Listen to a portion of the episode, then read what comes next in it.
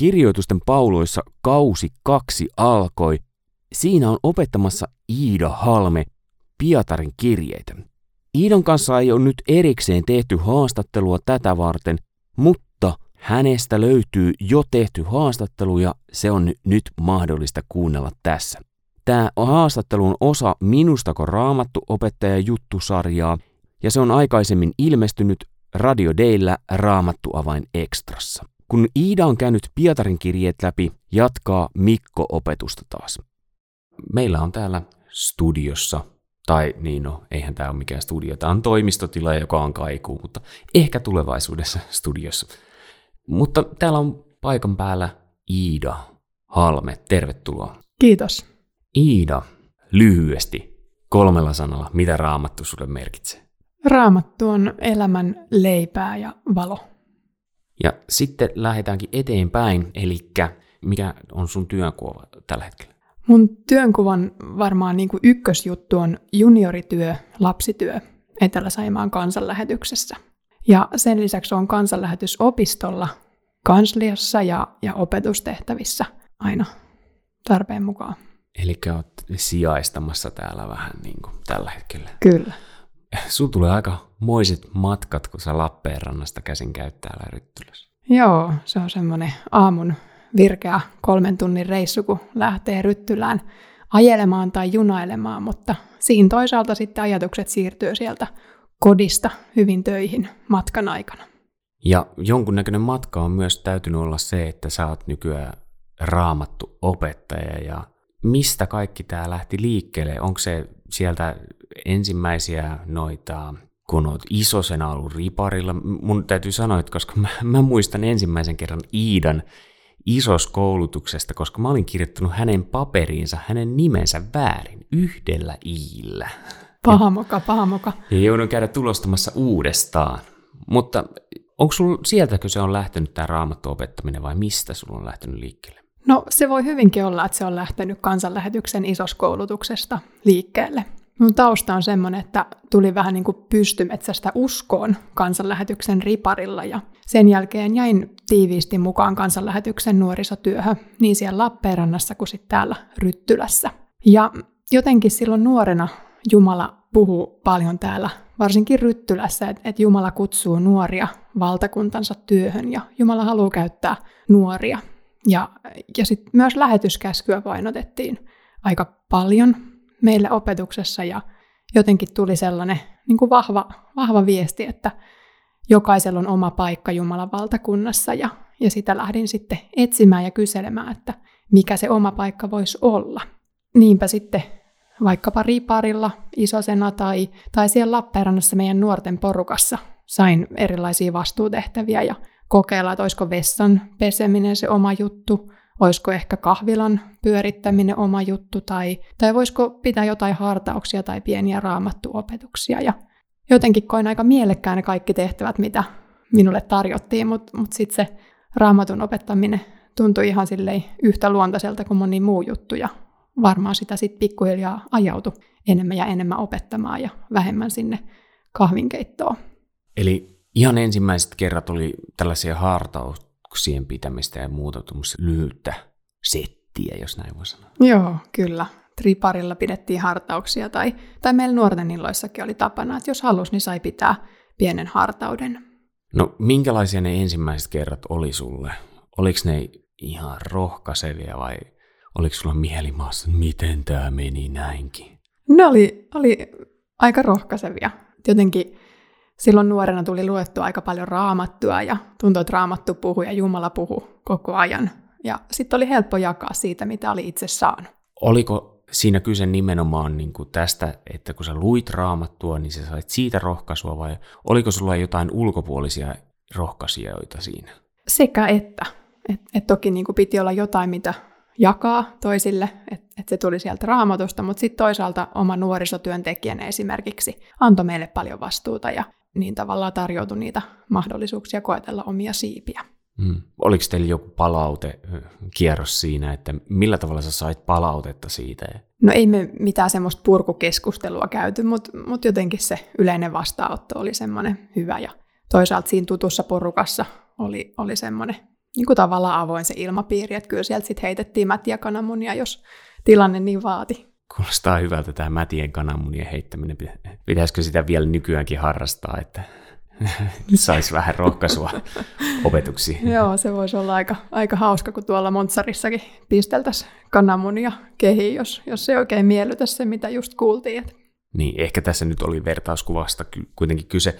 Mutta tota, missä vaiheessa sulla lähti sitten tämä asia niin sanotusti aikuistumaan? No mä aika monta vuotta olin isosena ja, ja siellä niinku oli ne tietyt raamatturyhmät, mitä vedettiin, tai, tai hartaudet. Ja, ja sitten silloin tällöin pääsin opettaa meidän omassa nuorten illassa.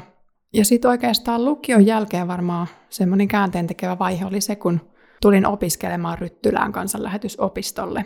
Ja mulla oli oma aikomus tulla raamattulinjalle opiskelemaan, jotta oppisin paremmin tunteen raamatun. Mutta niin siinä vaan kävi, että minut kutsuttiin nuorisotyölinjalle opiskelemaan ja nuorisotyölinjalla sitten avautui taas niin kuin uudenlaisia mahdollisuuksia kantaa vastuuta Jumalan valtakunnassa. Muun muassa päästiin opettaa raamattua nuorille, paitsi täällä Ryttylässä, niin pitkin Suomen maata. Ja tavallaan siitä siitä se prosessi varmaan sit lähti syvenee, että no mitä sitten tämän ryttylävaiheen jälkeen, että mikä, mikä minusta tulee oikeasti isona. Ja laitoin hakupapereita vähän eri yliopistoihin, opetusalalle ja biologian alalle ja sitten myös teologiseen tiedekuntaan. Ja, ja niin siinä kävi, että ovet aukes sinne teologiseen ja sitten taas siellä opiskellessa piti pohtia uudestaan, että mikä minusta tämän jälkeen tulee isona, kun olen teologian maisteri. Pakko palata vähän taaksepäin. Siis sä olit jo ilmoittautunut kansanlähetysopiston raamattulinjalle. Se on totta. Okei, ymmärsin oikein siis. Ja sitten sut kutsuttiin, että tulisitko sittenkin nuorisotyön linjalle? Kyllä, siinä kävi just näin. Kuka se kutsuja oli? Se oli tämmöinen Mikko Tiira-niminen henkilö. Eli linjan vastaava henkilökohtaisesti kutsut. Kyllä, joo. Mikä sun oma fiilis oli, kun sut kutsuttiin yhdeltä linjalta pois toiselle linjalle? Mulle se nuorisotyölinja tuntui jotenkin sellaiselta pelottavalta ennen tätä kutsua. Ajattelin, että sinne niin pääsee semmoiset vähän erilaiset ja paremmat kristityt, jotka ihan oikeasti pystyy tekemään Jumalan valtakunnan työtä. Mutta kun sitten linja vastaava oikein erikseen pyysi, että voisitko Iida tulla, että, että jotenkin tavallaan viesti oli se, että sinussa voisi olla potentiaalia Jumalan valtakunnassa, niin uskalsin sitten lähteä ja se oli ehkä aluksi vähän jännittävää, mutta lopulta osoittautui innostavaksi opiskelupaikaksi. Jännitys. Siitä voidaankin puhua heti seuraavaksi.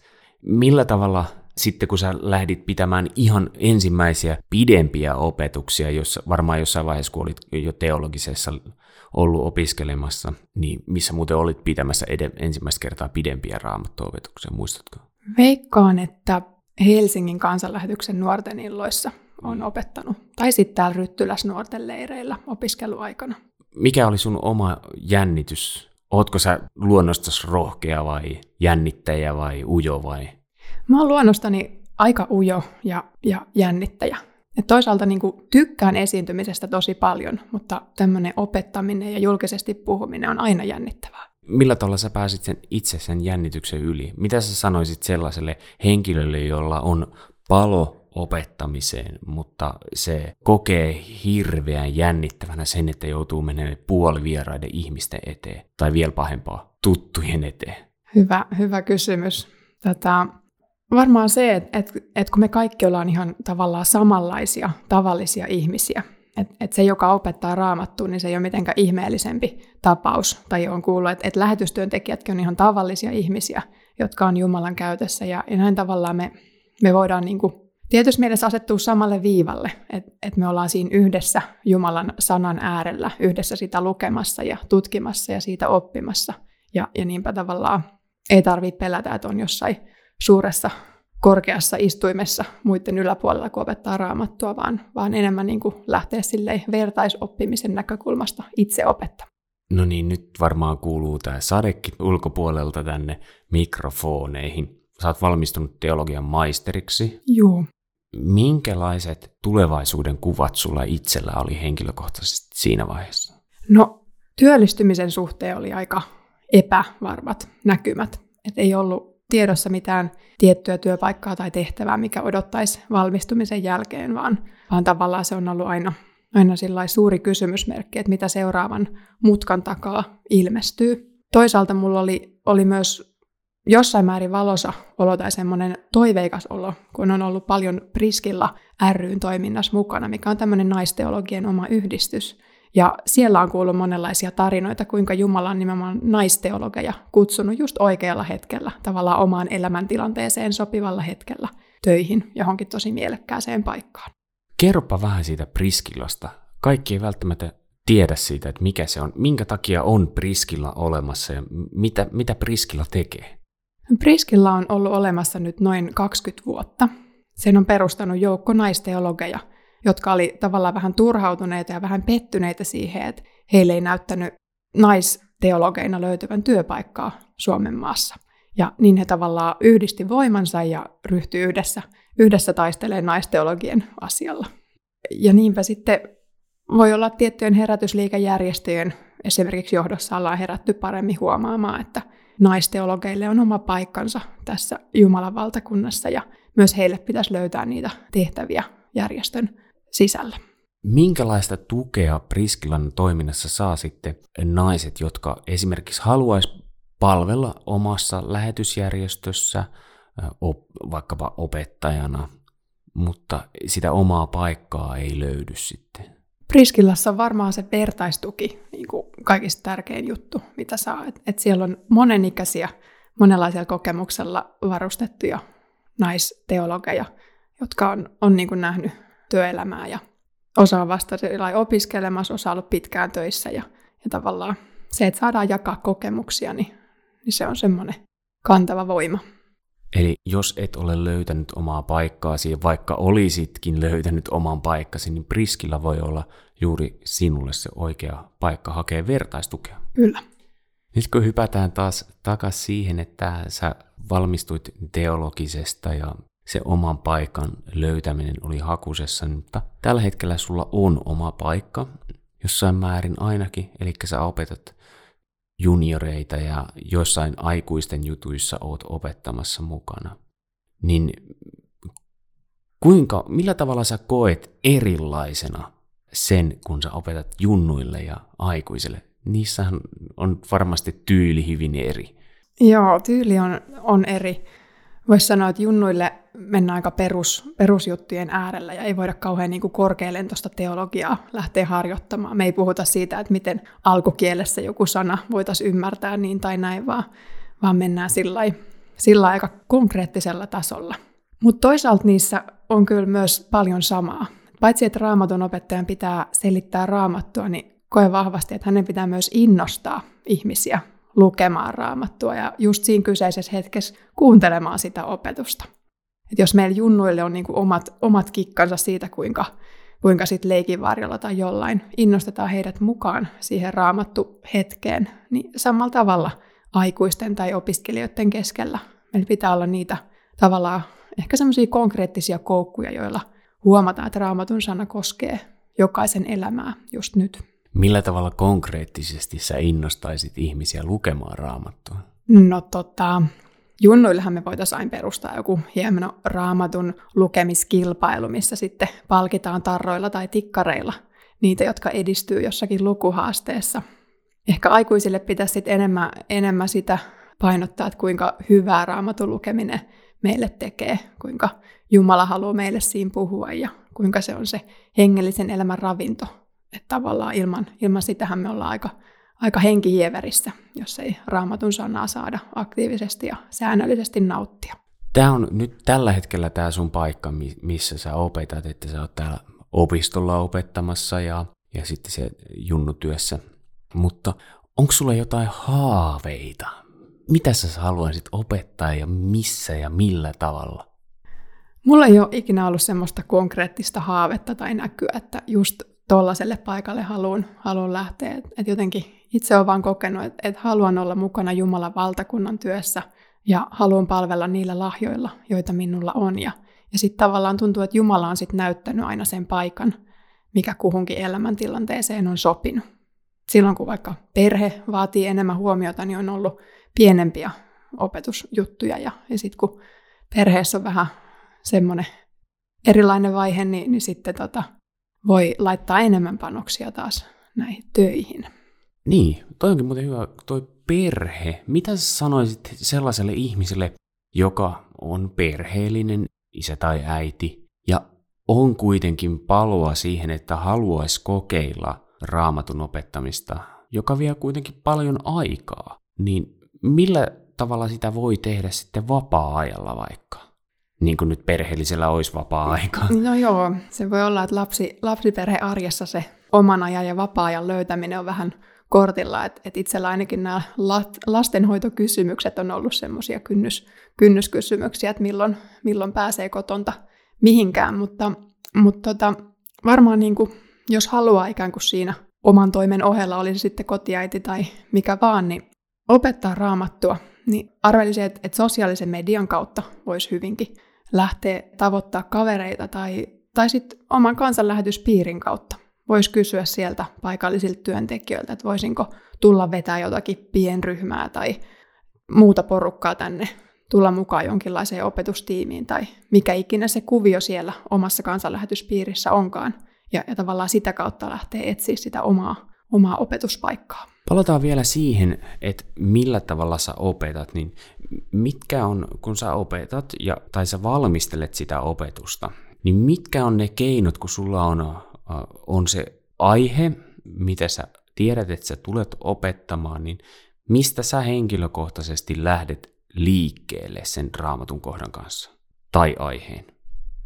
Jaa. No rukous on tietysti semmoinen tärkeä aloitus. Ensin rukoillaan ja sitten saatan avata muistivihkon tai tietokoneeseen jonkun, jonkun tekstin käsittelyohjelman auki ja tavallaan lähteä sillä tyhjältä tyhjältä sivulta liikkeelle. No sitten toki avaan sen raamatun, katon mitä, mikä nyt tämä aine, aineisto ikään kuin on, mitä käydään käsittelemään. Ja sitten mä tykkään lukea toisten ihmisten ajatuksia siitä.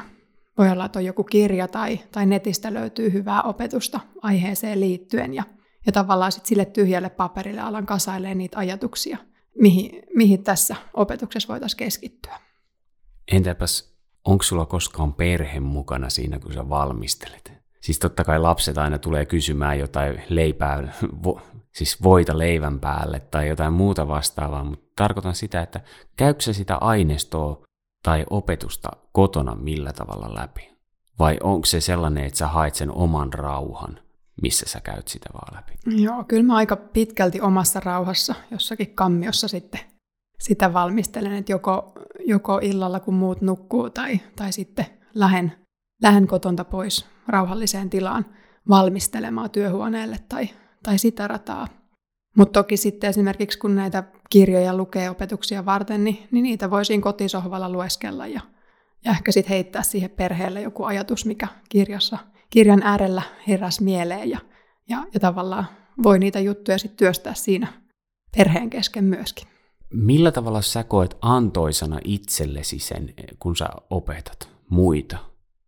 Musta tuntuu, että siinä itse oppii tosi paljon, kun valmistelee opetusta. Tavallaan on pakko perehtyä siihen kyseiseen raamatun kirjaan tai aiheeseen aika, aika syvällisesti, että pystyy muille sanoa siitä yhtään mitään. Siinä, siinä oppii tosi paljon ja, ja tavallaan se raamatun tuntemus syvenee itse opettaessa aikaisemmin viittasit siihen, että mätiä, mätiä kananmunia tuli, kun itse olit nuori, niin entäs aikuisena, saatko sä palautetta tai haluaisitko sä saada palautetta jollain tietyllä tavalla?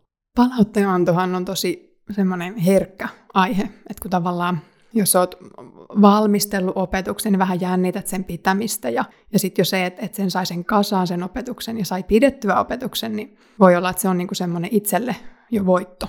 Ja, ja voi olla, että, että sit voi olla vaikea ottaa vastaan palautetta sen jälkeen. Aika usein se palaute, mitä saan, niin on semmoista kehuvaa ja kiittävää ja kannustavaa, että olipa hyvä opetus ja tuli uusia näkökulmia ja sitä rataa. Mutta jos ihan rehellinen on, niin kyllä musta olisi kiva saada myös semmoista rakentavaa palautetta. Että et mitä tässä voisi tehdä ensi kerralla ehkä paremmin, tai vaikka että jos ajattelet asiasta jotenkin toisin, niin, niin löydettäisiin uusia näkökulmia siihen aiheeseen. Eli, eli kyllä haluan kannustaa kaikkia antamaan sitä myös niin kuin rakentavaa palautetta raamatun opettajille. Ja meillä raamattuavaimien äärellähän tämä tapahtuu sillä tavalla, että menee esimerkiksi avaimia.nettiin ja sieltä sitten oikeasti yläkulmasta palaute ja sieltä sitten kirjoittelee kaikessa rauhassa. Monesti jos kirjoittaa hirveän heti siinä tilanteessa, kun on kuullut jonkun asian, niin saattaa tulla se palaute, äh, tulee tunteet siihen mukaan. Iida Halme, sua on kuultu raamattu avaimissa aikaisemmin tänä vuonna, mutta mitenkäs nyt tulevaisuudessa, missä sua on mahdollista kuulla, jos haluaa kuunnella sun raamattuopetusta? Tänä syksynä mä pidän kansanlähetysopiston verkkoraamattu koulussa kurssin Luukkaan evankeliumista. Ja siinä me pari kuukautta yhdessä netin äärellä pähkäillään Luukkaan evankeliumia. Sen lisäksi mulla on, on sovittuna raamattu avain ekstraa jotakin juttuja nyt syksylle. En muista päivämääriä tässä kohtaa, mutta eiköhän nekin selviä jotakin ohjelmaprujua selatessa. Eli siis netin äärellä sä oot kouluttamassa kanssa, eli kotoa käsin voi opiskella ihan omalta kotisohvalta tai työpisteeltä. Joo, tämä on aika upea mahdollisuus, että me voidaan, voidaan niin kuin missä vaan opiskella raamattua, että aina ei ole pakko matkustaa Ryttylään tai jonnekin seurakuntakodille tai lähetyskodille, vaan, vaan voidaan kotonta tietokoneen äärellä esimerkiksi opiskella raamattua. Onko se jotenkin jollain tavalla yhteisöllistä vai onko se ihan yksin puurtamista? Kyllä, kyllä me tehdään siitä yhteisöllinen kurssi, eli kurssin aluksi tutustutaan kavereihin ja mahdollisuuksien mukaan tavataan vaikka täällä Ryttylässä jossain vaiheessa kurssia, tulla oikeasti tutuiksi toistemme kanssa. Mutta siellä netissä me kuitenkin luetaan toistemme kommentteja ja keskustellaan siitä, mitä, mitä ajatuksia meille heräsi sen viikon raamatun tekstin äärellä. Tämä on mielenkiintoista. Tämä kuulostaa siltä, että tähän liittyy Mattias Kaitainen jollain tavalla, joka on aloittanut opistolla nyt uutena työntekijänä nimenomaan näitä nettikoulutuksia puuhailemaan. Onko tämä, niin kuin, liittyykö tämä nyt just siihen? Kyllä. Tämä on, on Mattias Kaitaisen vastuulla tämä verkkoraamattu koulutus nyt kansanlähetysopistolla ja meillä on tälle syksylle tulossa monta kurssia, joista sitten itse kahmaisin yhden, yhden vastuulleni. Eli kansanlähetysopisto.fi, niin sieltä löytyy sitten varmaan tarkemmin informaatiota asiasta. Kyllä. Kiitos Iida. Raamattu avaimissa kuullaan taas Iidan ääntä ja itse asiassa nyt kun lopetetaan tämä, niin Iidan kanssa vielä katsotaan, että mitä ensi vuodelle on luvassa. Kiitos Iida. Kiitoksia. Muista tilata ja seurata Kirjoitusten pauloissa podcast vaikkapa useammalla podcast-alustalla, niin varmasti huomaat joka arkipäivä uuden jakson.